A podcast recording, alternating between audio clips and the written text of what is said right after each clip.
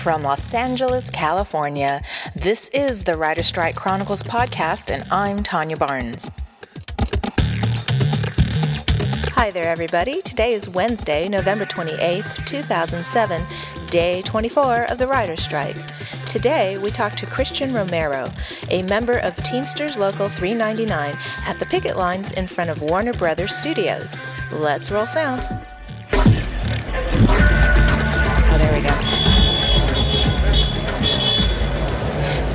This is Tanya Barnes with the Writer Strike Chronicles, and I'm here with Christian Romero, Christian. What union are you affiliated with? a local 399 Teamsters Transpo. And why are you hitting the picket lines this morning? Uh, basically, I believe in their cause. A lot of things that they're striking for affects us. Turning non-union reality shows to union, which is drop in the bucket, as well as residuals pay 45% of our pension and health plan.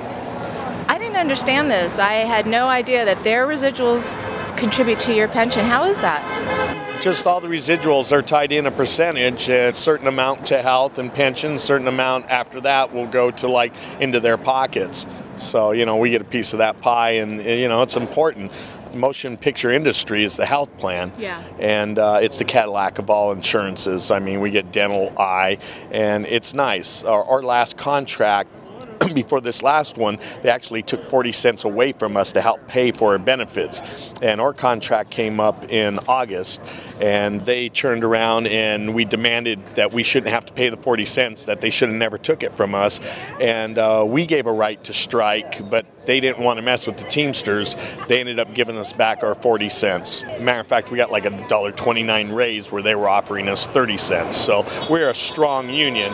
They obviously felt that the riders weren't strong enough, and what they're asking for is just a percentage of what they should be entitled to, basically the internet and residuals. And they're not asking for a dollar amount, a percentage. So, as the studios have said, well, we don't know if we'll make money. Well, 0% of zero revenues is still zero, but if you watch YouTube and a lot of stuff, you'll see them talking to Charlie Rose late night. You'll see them talking to their stockholders, where it's it's a federal offense to lie to stockholders, and they're telling them how much they're actually making.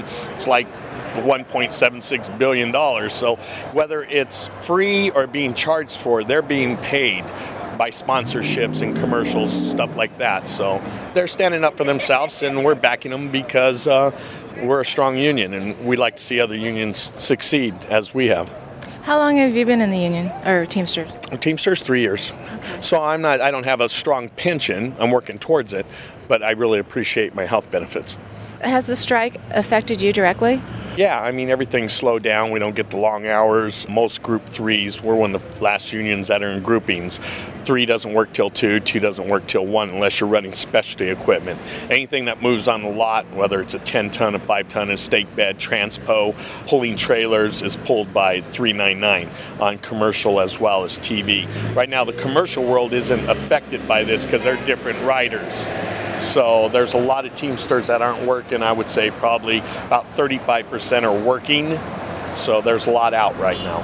Now, I understand that AMPTP and WGA is going back to the table today. How do you feel about that? Um, I hope they're going back with good faith. That they're there to not, you know, tell lies and say we're not getting revenues, but they actually have a formula of what they're willing to contribute. Now, I'm just curious do you download uh, new media? And if so, what do you watch? No, I'm not downloading any new media yet, so I, I haven't found the time for that. But if the strike continues, I'm sure I will.